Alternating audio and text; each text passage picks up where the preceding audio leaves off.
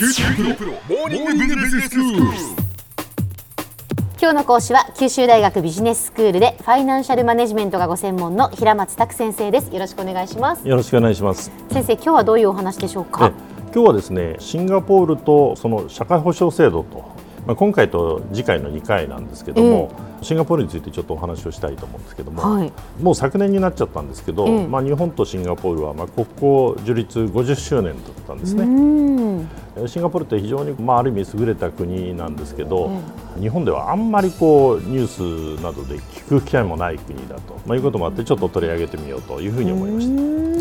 で、小浜さんはシンガポールっていうと、どんなイメージとか行かれたことありますか？私行ったことあります。はい。あ、そうですか。シンガポールってすごく綺麗ですよね。やっぱりゴミなんかに関しても、罰金制度もありますし、で安心安全な国っていうイメージはすごくあります。そうですよね。シンガポールは実は私が37年前、まだ学生時代ですけども、初めて行った外国なんですね。当時はその欧米などの一部の国を除くとですね、海外旅行には予防注射がつきもんだということで、友達とですね、腕をさすりながらですね、検疫所まで行ったんですけども、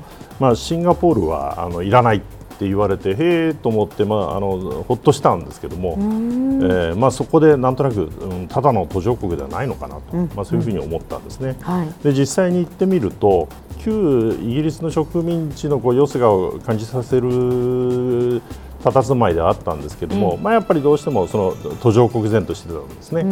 ただ、そのガムを噛んだりですね、それから道路に唾を吐いたりすれば罰金になりますし、車の値段もですね、車をコントロールするために日本の倍以上ですね、当時から。で、市内の車乗り入れ規制なども行われててですね、当時はリー・クアン・ユーという首相、今のリー・シェンロンのお父さんなんですけども、その人の強固な管理体制のもとにですね、経済開発、経済成長に向かって邁進していると、そんなところだったんですね。で、シンガポールはその甲斐あってですね、今や1人当たり GDP で約52,000米ドルと、これは日本を1万ドルぐらい上回っているんですね。アメリカと、ほぼ肩を並べており、歴とした先進国になっているんですね。で、ただ、シンガポールはですね、周りをその世界で最も人口が多い4カ国のうちの3つ、中国、インド、インドネシア、囲まれたような場所にあるんですけれども、シンガポール自身はその国土の面積はわずかその東京23区と、同じぐらいと、で、そこに住んでいる人もですね、福岡県民と同じぐらいですね、550万人と。しかもそのうちの4割近くは出稼ぎ労働者と、そういう国なんですね。で、日本と同じで、目立った資源もないんですね。で、そしてそのシンガポールがですね、半島で突き出した形になっているそのマラッカ海峡なんですけども、これは幅が狭いところではわずか2キロちょっと超える程度ということで、そこをですね、日本の輸入原油でいうと、約8割がそこを通過するようなですね、世界のその海上交通の要衝なんですね。で、つまりその世界の変動の波をですね、もろにかぶるところに位置している、極めて小さい国なんですね。で、そんなシンガポールが、外からの荒波を乗り越えながらですね、GDP5 万2000ドルというところまでその持続的な成長を果たすためにはですね、非常にその強固で効率的な国づくりが欠かせなかったんです。そういうことの帰結の一つがですね、実はシンガポールの強力な軍備なんですね。で、実はシンガポールは隠れたその軍事大国で、徴兵戦も当然引いてるんですけども、年間の国防予算が100億米ドルですね。ですから1兆2000億を2000億円を上回るような、で、ベトナムの2倍と、ASEAN 最大の軍事力を誇る国なんですね。それともう一つは、その国内を強固にまとめるための、その高度な管理体制を敷いているんですね。で、強度な管理体制といってもですね、これはその、社会主義国家をイメージするような、すべてを政府がコントロール、社会のいろんなところにですね、政府の影が感じられるというような形ではなくてですね、政府が管理する部分とその市場に委ねる部分を明確に分けてですね、で、市場に委ねる部分にはその市場メカニズムを高度に働かせて、効率性を実現して、変革につなげていると、そういうところがある国なんですね。で例えばシンガポールは税金でいうと法人税はわずか 17% なんですね、日本はようやく30% 台から 20% 台に入ろうか、入ったところですけど、で個人所得税も最高税率で 22% なんですね。というのがある一方で、先ほども申し上げたように、自動車の購入にあたっては自動車の車体価格のほかに車両所有権証書と、これを入札で取得する必要があるんですね。でこれは全体のその台数の枠が厳しいものですから、車体価格を上回るような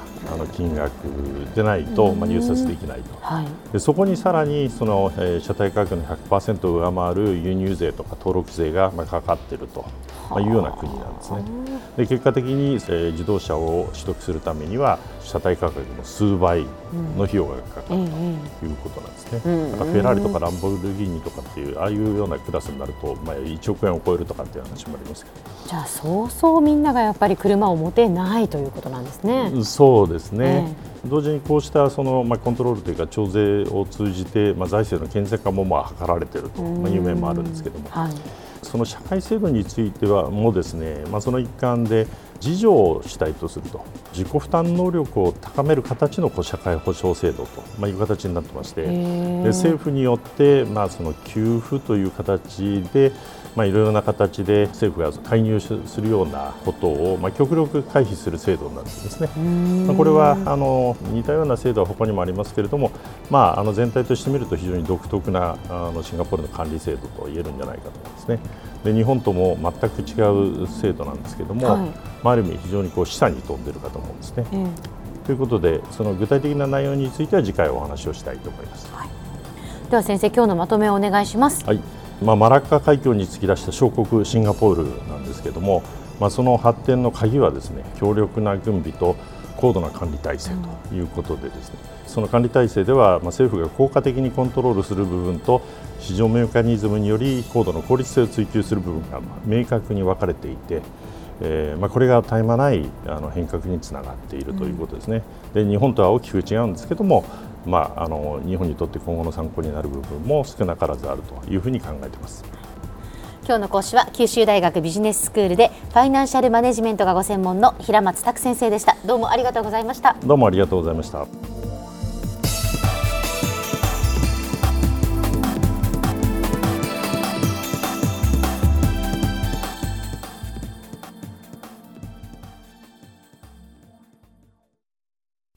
QT プロは通信ネットワーク、セキュリティ、クラウドなど QT ネットがお届けする ICT サービスです。